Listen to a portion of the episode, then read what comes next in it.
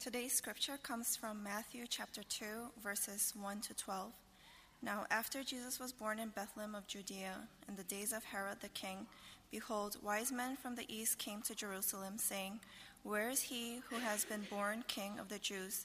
For we saw his star when it rose and have come to worship him.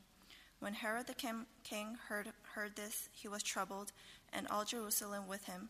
And assembling all the chief priests and scribes of the people, he inquired of them where the Christ was to be born. They told him, In Bethlehem of Judea, for so it is written by the prophet, And you, O Bethlehem, in the land of Judah, are by no means least among the rulers of Judah. For from you shall come a ruler who will shepherd my people Israel.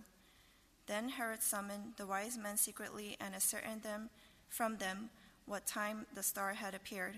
And, and he sent them to Bethlehem, saying, Go and search diligently for the child. And when you have found him, bring me word that I too may come and worship him.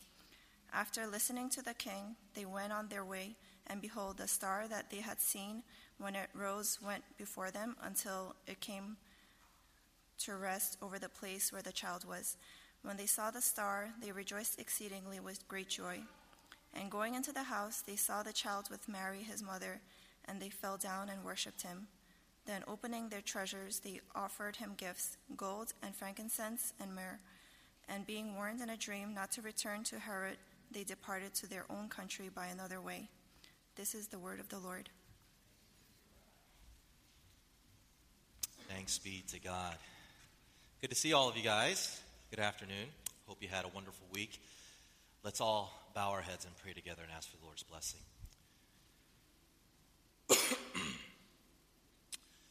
Father, now as we have heard your word being publicly read, we pray that you will now prepare our hearts and our minds to receive your word today.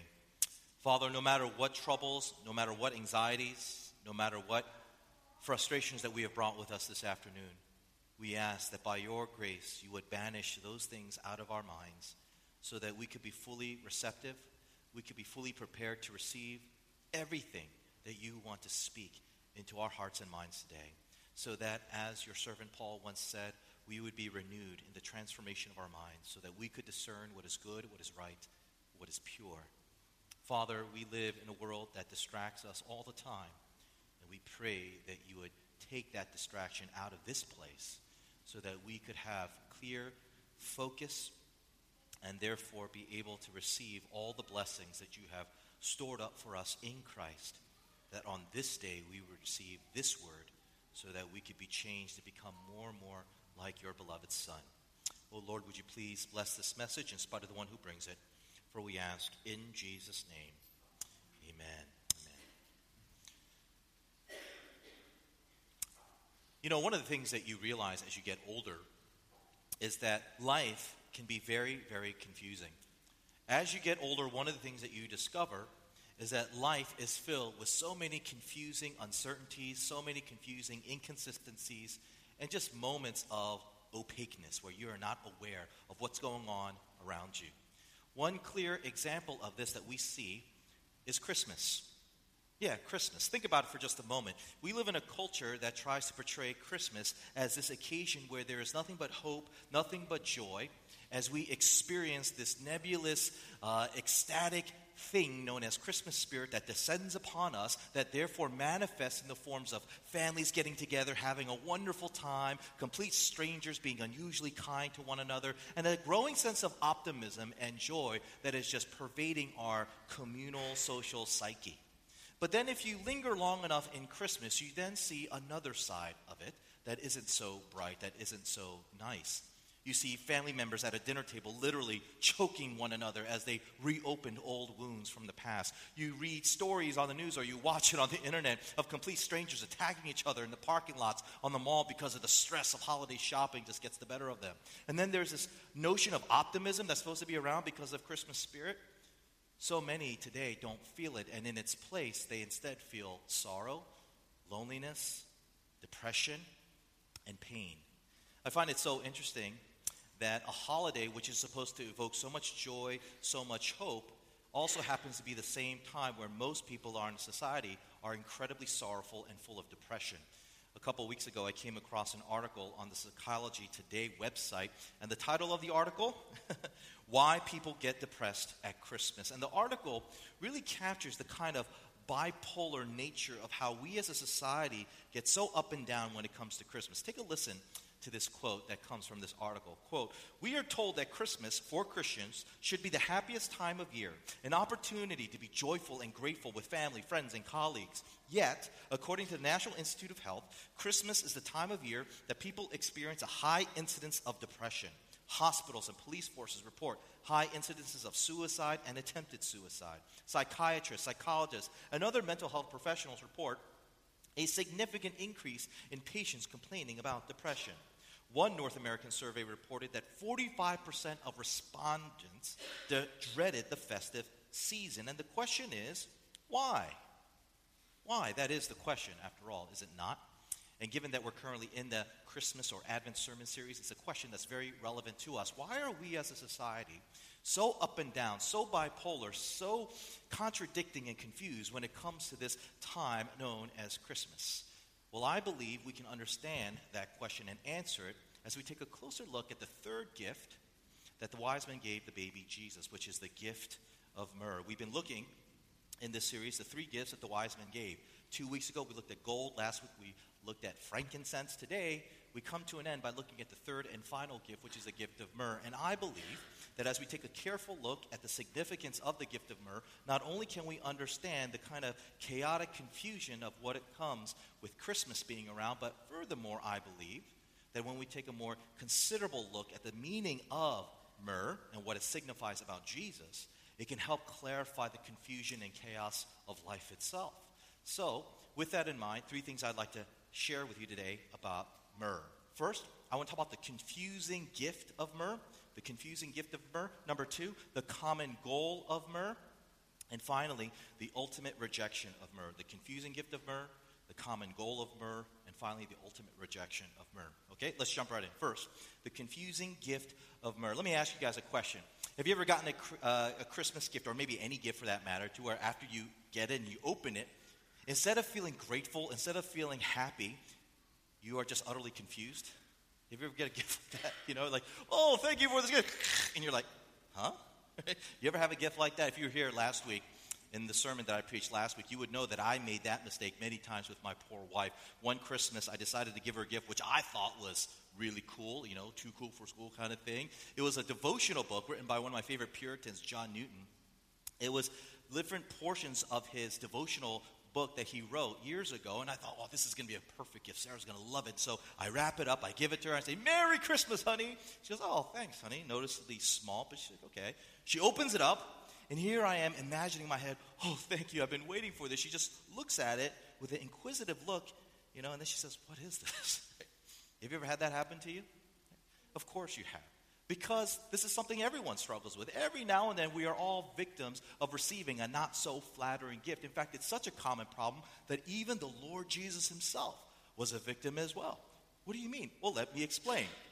Out of the three gifts that the wise men gave the baby Jesus gold, frankincense, and myrrh the third gift, myrrh, was perhaps the most confusing and perhaps even the most downright offensive gift that Jesus received that night. Why?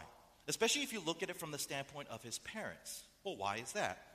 If you did, a scan, if you just did a survey in the Bible of the different descriptions of the usages of myrrh in the Bible, you would know why it was such a controversial gift. Let me read to you a portion, three passages of Scripture that all highlight the different usages of myrrh in the days of the Bible. Can we have those three passages up? First, there's Esther chapter 2. Listen to this description of how myrrh is being used in this story. Before each young woman was taken to the king's bed, she was given the prescribed 12 months of beauty treatment six months with oil of myrrh, followed by six months with special perfumes and ointments. When it was time for her to go to the king's palace, bedroom, right? She was given her choice of whatever clothing or jewelry she wanted to take from the harem. Next passage, Proverbs chapter 7. You're the one I was looking for. I came out to find you, and here you are. My bed is spread with beautiful blankets, with color sheets of Egyptian linen. I perfume my bed with myrrh, aloes, and cinnamon. Come, let's drink our fill of love until morning. Let's enjoy each other's caresses. for my husband is not home. He is away on a long trip. He has taken a wallet full of money with him and won't return until later this month. And then finally, John 19. Afterward, Joseph of Arimathea, who had been a secret disciple of Jesus because he feared the Jewish leaders, asked Pilate for permission to take down Jewish, Jesus' body. When Pilate gave permission, Joseph came and took the body away. With him came Nicodemus, the man who had come to Jesus at night. He brought about 75 pounds of perfumed ointment made from myrrh and aloes, all following Jewish burial customs. They wrapped Jesus' body with spices in long sheets of linen cloth. Now, from these passages, we can see how versatile myrrh was in the ancient world. But perhaps what caught your attention more so than that was how myrrh was used in almost polar opposite situations. Different situations that are complete opposites of each other. I mean, think about it. In those first two passages, how is myrrh being used? Myrrh is being used in a context where the body experiences some of the most incredible, blissful pleasures it can go through, namely sexual intimacy. But then we see another situation where myrrh is being used, where the body experiences the worst possible suffering it could ever go through decomposition. Isn't that interesting? Here you have two situations, two experiences of the human body incredible bliss, sexual intimacy, incredible suffering, decomposition, two experiences of the human body that have nothing in common, and yet they're unified by this one particular item known as myrrh. Now, what does that tell us? It tells us that in the ancient world, that when someone gave you myrrh, it was a very confusing gift. It, it just conveyed a very confused state of mind to the point like, what is it that you're trying to tell me here by giving me this myrrh? I mean, can you imagine if you're married Jesus, earthly mother, and you witness these wise men giving of all things myrrh to your child. An item that is used in the context of sexual intimacy or something in the use of burying a dead body. You know, can you imagine how Mary must have felt as she saw these wise men giving this gift to her son? At best, she's going to be confused, weirded out. At worst, she's going to be downright angry and offended, right?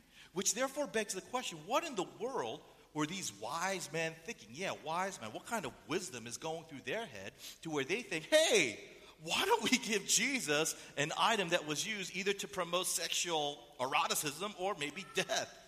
What kind of thinking is going through their minds? Well, to answer that question, let me go to my next point the common goal of myrrh. Now, it is true, myrrh is a very confusing gift to the person who is receiving it. But for Mary, this is not a foreign object. This is not something she's unfamiliar. In fact, quite the contrary. Even though it is a confusing item to be receiving, it is an object that she herself would have personally known throughout all her life. How do I know that? Well, here's a little trivia. Did you guys know that Mary is actually named after the same Hebrew root word as myrrh is?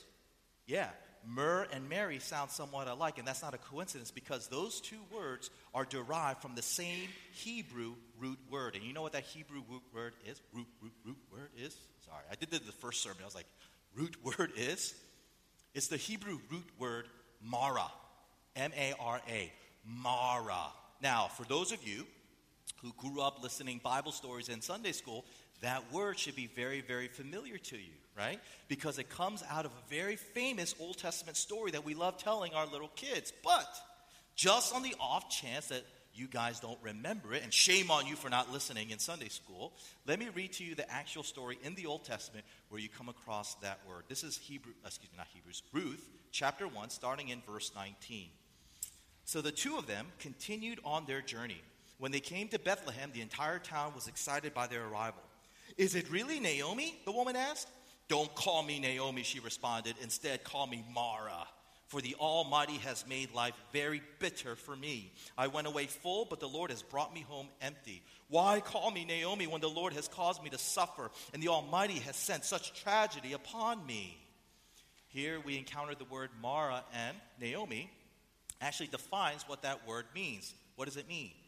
Bitter, right? It literally means, in our modern parlance, helplessly bitter, hopelessly bitter, or bitterly hopeless. To be Mara or to suffer from Mara means that you are someone who is so full with sorrow, so full with depression, so full with angst that you feel bitterly helpless and hopeless. That is Mara. So, with that in mind, here's the question Why did the people who discovered myrrh, why did they decide to associate this item that ends up becoming a gift for Jesus with this idea of bitter hopelessness. Why in the world would the people who discovered myrrh for the first time say, hey, I know, let's name it after something that represents bitter hopelessness? Why? Well, the most common answer to that question is because it tastes bitter. For those of you who have the fortune or really the misfortune of ever tasting raw myrrh in its natural form, will come to discover that it's one of the most bitter flavors on the planet. In fact, some people say it's so bitter that it actually induces vomiting. Right? That's how disgusting it is. That's how nasty that stuff is. And so the, the reasoning is, oh, I know why these people named it myrrh because of the actual taste itself. It, it's symbolic or it, it, represents the way it naturally tastes. Now, of course, there is some reasoning behind that to where it makes sense. Of course, yeah, that must be one of the reasons why they called it myrrh or why they named it after this thing called Mara. But I don't think that's the main reason or, in fact, the ultimate reason. Why? Well, let me explain it by putting it this way. You guys ever come across that phrase, when life throws you lemons, just make lemonade? You've heard that? Hey, when life throws lemons at you or when life gives you lemons, you just got to make lemonade, right?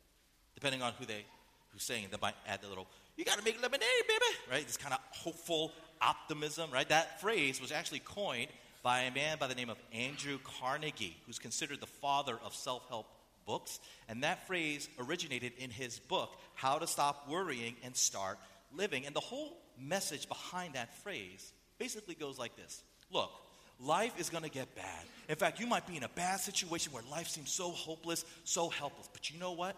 Don't give up. Stick it out. Press on. No retreat. No surrender. If you just stick it through and if you work hard and you don't give up, you can make something wonderful come out of it. You just got to see the silver lining behind every storm cloud. You got to see the sun behind the shadows. You just got to press on and persevere and just don't quit. Don't give up, right?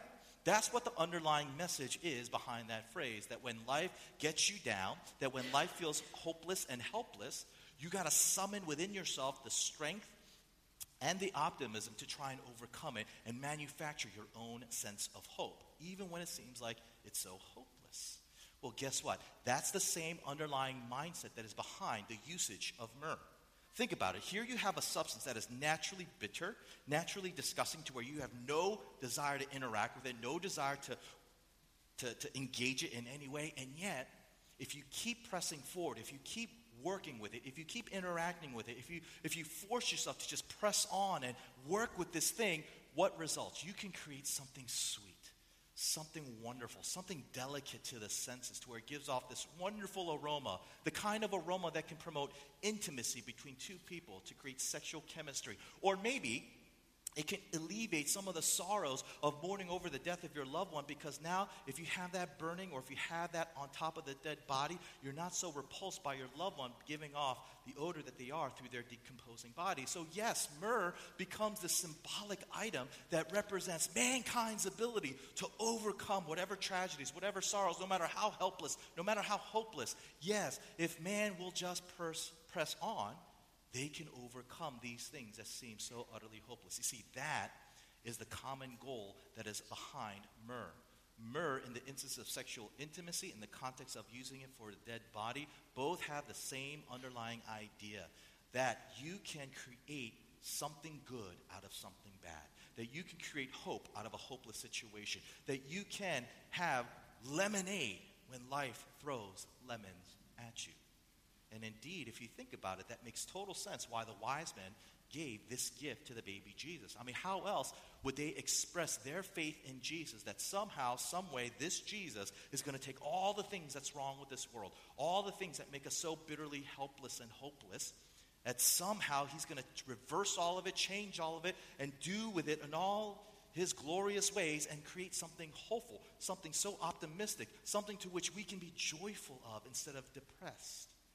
Yes, indeed, that is what the underlying motive is for these wise men in giving this gift to Jesus, because they are displaying their confidence that Jesus is somehow able to take the worst things in life and from it create the best things in life. And indeed, that is what Scripture teaches us. Scripture teaches us that Jesus does come, and He has come, to take the worst thing in life, the worst things in life that make us feel so bitterly helpless and hopeless, to where we can end up feeling hopeful. But the way he does it is in a manner that none of us would have expected, none of us would have anticipated, which we see so preeminently in the way in which he interacts with myrrh itself. What do I mean by that? Well, to explain, let me go to my final point the ultimate rejection of myrrh. Now, this is church, guys, okay? So let me ask you an honest question, and don't lie, even in your hearts, in your brain, because God can listen to your brain, right? Let me ask you this honest question. Have you ever gotten a gift, maybe around Christmas time, and you got it and you're like, man, I'm going to trade this with something else, right? You ever done that before? Maybe it's at an office Christmas party, or maybe it's at this white elephant you're going to do in a couple hours, you young people, right? I just gave you this idea now, right? You're going to see a gift, you're like, oh, thanks, dude. But you know, as soon as you have that opportunity, you're going to go back to the mall, you're going to go back to the vendor where they bought it, so you can get something in exchange, right? You've done that before? I've done that before. Actually, no, I've never done that. I would never do anything like that. But you guys done that and you feel so guilty? You ever feel so bad? Well, guess what, guys? I have good news for you. You don't have to feel guilty.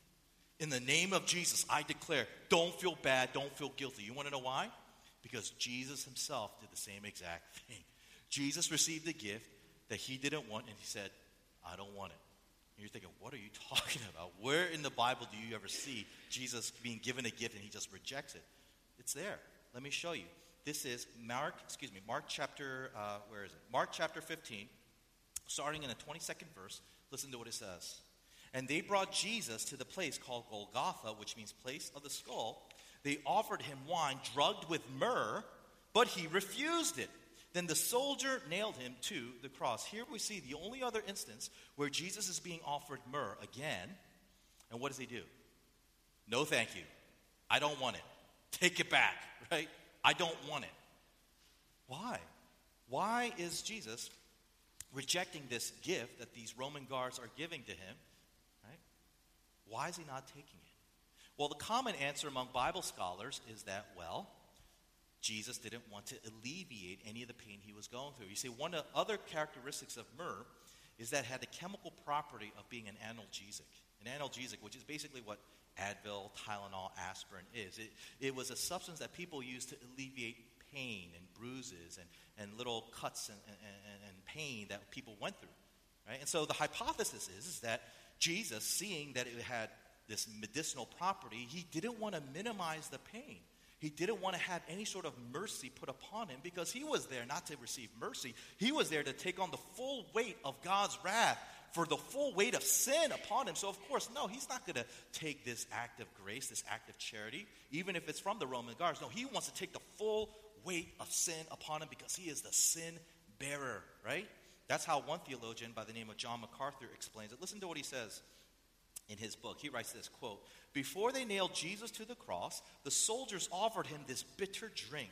This bitter substance was myrrh, which acts as a mild narcotic. The soldiers may have offered it for its numbing effect just before they drove the nails through the flesh. When Jesus tasted what it was, he spat it out. He did not want his senses numb. He had come to the cross to be a sin bearer, and he would feel the full effect of the sin he bore. He would endure the full measure of its pain. His heart was still steadfastly set on doing the will of the Father, and he would not anesthetize his senses before he had accomplished all his work. No doubt, absolutely true. No doubt, part of the reason why Jesus did not want to take in this substance is because, indeed, he wanted to take the full weight of sin. But I believe there's another reason, a more profound reason why Jesus rejected myrrh. Right? And what could it be? Well, let's go back to those three passages of Scripture that we had referenced earlier Esther, Proverbs, and John. Okay?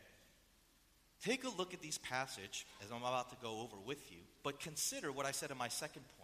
What did I say my second point? That myrrh was named myrrh because it represented this underlying idea that man, when life throws lemons at us, we can make lemonade. Mankind is able to overcome whatever hopeless, helpless situation that we face. We can just overcome it by our own strength. We can create hope in hopeless moments, right? Well, with that in mind, consider that idea with these three passages. First, let's look at this Esther passage. Here you have an incident where women are using myrrh, okay? But let me ask you, what real hope are these women experiencing?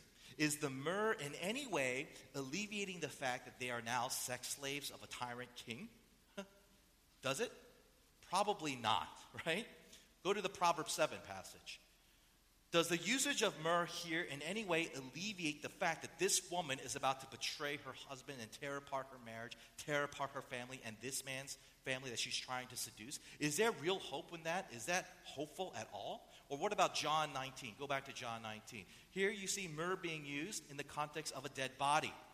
But let me ask you if you lost someone, someone you deeply love, right, and you just put nice smelling fragrances on their dead body to alleviate the, the stench of their decomposing body, is that really giving you any sense of hope at all? Not really, right? If there is hope, it's more of an empty hope, is it not? You see, one of the things that we have to understand is that Jesus is really trying to challenge us some of the assumptions that we have about ourselves and what we're capable of. By Jesus spitting out the myrrh, by Jesus not accepting the myrrh, he's trying to tell us two things. You know what they are? Number one, in spite of what you think, in spite of what you believe about yourself, you are not capable of inspiring yourself with hope in hopeless situations. You are not capable of that. It doesn't care how much positive self thinking you do, doesn't matter what kind of books that you expose yourself to, what gurus you come under and their teaching, right? Doesn't matter how much positive energy or positive self reflection you try to do. Jesus is saying by spitting out that myrrh, you need to get rid of that idea. You need to reject this idea that when life throws lemons, you are capable of making lemonade, that you are capable of just making all things better. Instead, Jesus says, and this is the second thing that he's trying to teach us hope in me. Don't hope in yourself and your ability to silver, see the silver lining of things. Hope in me. Don't look to the myrrh, which represents your ability to overcome hopeless situations. Look to the cross, which represents me and my ability to help you out of your hopeless situations. See, Jesus is essentially saying, You cannot make lemonade out of the lemons of life. Only I am capable of such things. Why? Because of what the gospel teaches us. What does the gospel teaches us? The gospel teaches us that God loved us so much that he became a man, Jesus Christ, so that he could do the one thing that no other human being will ever be able to do or could ever do in previous history, which is what? Jesus alone was able to bring hope to the most hopeless, helpless situation of all death. Jesus brought hope to the most helpless, hopeless situation that you and I will ever face. He brought hope against hopelessness of death. That is what the gospel teaches us. And the way that he did it was not only by dying on the cross for our sins, but by rising again from the dead as our resurrected one. Do you guys know that when Jesus rose from the dead, that wasn't like his kind of like, ta da, look what I could do, I'm God, right? No. Jesus rose from the dead to show you what he did for you. Like we say easily, yeah, Jesus died for me. Yes, he died for me. But did you know he also rose for you as well? Right? It's not that he just died for me and he rose for himself to show off that he's God. No, he died on the cross for you, but he also rose from the dead for you. Why? To show you that the greatest threat against you, that the greatest thing that is the cause of you to be hopeless and helpless, death, is no longer your threat because he is the first fruits. His resurrection is a sneak preview of what's coming your way.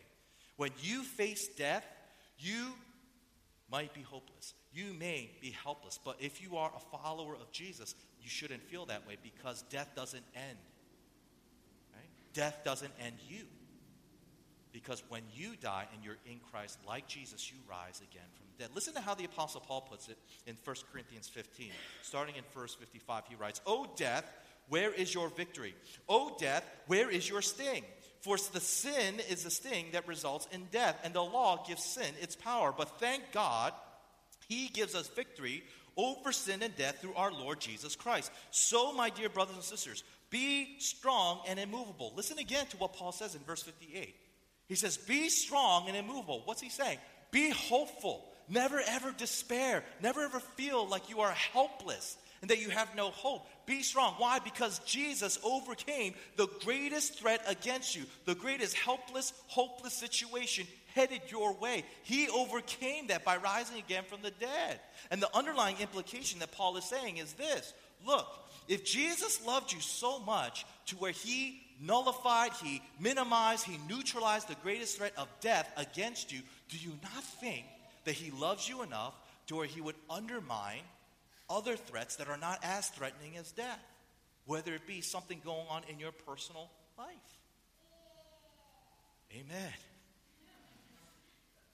Listen, I know for many of you guys, there are moments in your life where you feel, feel genuinely hopeless.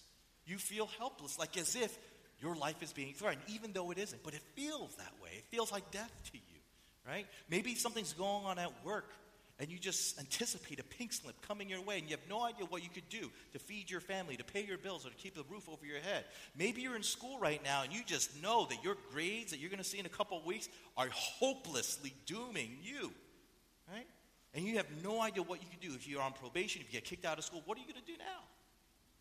Or maybe you're in a situation where you have family members where, you know, no matter how hard you try, there's this, this distance, there's this chaos, there's this volatility, and you can't even see you guys ever reconciling and ever coming back together like you used to be. There's so many things in this life that can make you feel so helpless and so helpless, and yet Scripture says, don't be that way. Don't feel that way. Why? Because the Jesus who conquered the greatest threat against you, the greatest helpless, hopeless situation of all, he conquered that for you. How much more will he not help you conquer those things? How much more will he not be with you and minimize those threats if he got rid of the greatest threat against you? You see? You know, psychologists tell us that people who tend to be very helpless minded, hopeless minded, and always feeling like their life is doomed, they think that way because they tend to do two things. They call it permanence and pervasiveness. Permanence and pervasiveness. What is permanence and what's pervasiveness? Well, basically, it's what people do who tend to look at life as half glass empty. You know, there are two ways, according to psychologists, that you can look at life. You can look at it as half glass empty, half glass full, pessimistic, and optimistic. Well, they say that people who are pessimists, half glass empty people, do this thing known as permanence and pervasiveness. Let me give you an example of what it is. What is an example of permanence? Well, permanence is when someone, for example, is looking for a job, right? They need to get a job, they've been unemployed for a while, right? And during this season, which is the lowest time when companies are hiring, they're just getting no upon no upon no. A person who struggles with permanence, they're going to interpret that situation as this No one will ever hire me. I'm in this permanent situation where I'm just unemployable, right? That's permanence. Rather than having a more temporary mindset, which is what an optimist would say, who would think more like, you know, this is the season where most companies aren't hiring anyway, so I just won't get a job now. I won't get a job this month. No, a permanent minded person will be like, no, I'll never get a job. I'll never get the opportunity to make a living, kind of thing. What about pervasiveness? Pervasiveness is when a person looks at a situation and they universalize it. So, for example, let's say a girl wants to get married and she's in a relationship with a guy, right? And she just knows, just by the way she's reading him, he has no intention of putting a ring on it, right? And she knows that he is going to dump her eventually. In fact, maybe tomorrow. Right? A girl who thinks pervasively will think, no guy will ever marry me. I'm just so unlovable. I'm just so untouchable. Right? It's a pervasive attitude rather than just having more of a situational attitude where, like, she would say, this guy doesn't want me. Shoot, his loss, right? Look at me. Look how hot I am. Look how much of a cool catch I am, right? That is a person who thinks more situationally. Now, here's the interesting thing according to research these psychologists do, they say that being more pessimistic or half glass empty is not more objectively true. It's not more uh, realistic to the way life really is. You see, when people ask pessimists, why are you always looking on the downside? Why are you always so, so gloomy? You know what they say? They typically say, I'm just trying to be honest. I'm just trying to look at the world the way it really is. But actually, research shows that that's actually not true. Being pessimistic, being half glass empty, is not more objectively true than being a half glass full person. In fact, they've done studies to show this. In fact, furthermore, people who are more optimistic tend to see life more accurately, and not only that, they're much happier. Eh. But here's the interesting thing psychologists say that you can live life optimistically most of, in most situations? Which means life is not as bad as we interpret it to be, except when it comes to one thing in life. You know what that is? Death. Death. No matter how optimistic you are, no matter how good you are at trying to see the brighter things in life, death is the one thing. No matter how much you try to look at it, no matter how much you try to play with it in your mind, no matter how much you try to be positive about it, you can never escape the permanence and pervasiveness. Which means, no matter how uplifting you think you are as a person, you can never overcome the inherent hopelessness and helplessness that death evokes, except if you have faith in Jesus, right? See, that's what makes the gospel good news. Because of the fact that Jesus was able to take the one thing in life that really is pervasive, really is permanent, and therefore really is hopeless and helpless, if he's able to get you out of that, if you have faith in him as Lord and Savior, do you not think that he would also be with you in moments that are not permanent, not pervasive? How can you not have any faith that your God is with you in those moments? See, this is my challenge to you, NCF. There are things in your life that you are going to be tempted to think is a permanent condition, is a pervasive condition, and therefore doom yourself in a state of helplessness and, and gloom to where you just want to say, I am Mara. I'm not Peter. I'm not John. I'm not, you know, Charlie. I'm not Hugh. I am Mara. No. If you are in Christ, you have hope. If you remember the gospel, you are a person at peace. See, if there's anything that the gift of myrrh is trying to teach us, it's this stop believing in yourself, represented by the myrrh. Start trusting in the one who is the true hope, represented by the cross. The cross, not myrrh, is the hope. Myrrh is not trying to get you to hope in it. Myrrh is trying to point you to the one who gives hope that myrrh cannot provide. Do you see that? See, the way that you overcome the sense of helplessness and hopelessness that you will face in life is by constantly remembering the gospel. The gospel. And just in case you need one final booster shot of a reminder of what the gospel is, take a listen to how the Apostle Paul beautifully describes it in Romans chapter 8. Let's have it up there. And I am convinced that nothing can ever separate us from God's love. Neither death nor life, neither angels nor demons, neither our fears for today nor our worries about tomorrow, not even the powers of hell can separate us from God's love. No power in the sky above or in the earth below, indeed, nothing in all creation will ever be able to separate us from the love of God that is revealed in Christ Jesus our Lord. This is the word of the Lord. Thanks be to God. Let's pray. Father, as we think more and more about the things in our life, the situations in our life, to where we are so tempted to cry out like Naomi, I am Mara, I am bitterly hopeless. Oh, Father, would you help us to remember the significance of this gift that was given to your Son, the gift of myrrh? Father, it's so easy for us to believe that we are able to get ourselves out of our hopeless moments. That we, if we just persevered, can make lemonade out of the lemons of life that are thrown against us. But, oh Lord, as the sorrows that we wrestle with now carry over into the next year, Lord, help us not begin the new year with the faulty assumption that we can trust in ourselves, that we are capable of saving ourselves, that we are able to overcome all the things that we find so overwhelmingly hopeless. Lord, we do not need to trust in ourselves. We need to trust in you. And we need to have faith that what you did on the cross is what saves us, not what we do with myrrh. And so, God, would you enable us to believe that, especially as we seek to start off this new year with hope? Hope that will go well beyond after the holiday seasons are over. Hope that will carry on even to the day in which you summon us back into your presence face to face. Father, we live in a world that is in desperate need of this message especially during this political, economic, and cultural and war torn crisis that we are living in now. Lord, may your people truly exemplify this season of hope that goes on well beyond this holiday season. Oh God, would you help us to be people of hope so that we can carry out our holy orders of being a blessing to the world? For we ask all these things in Jesus' name.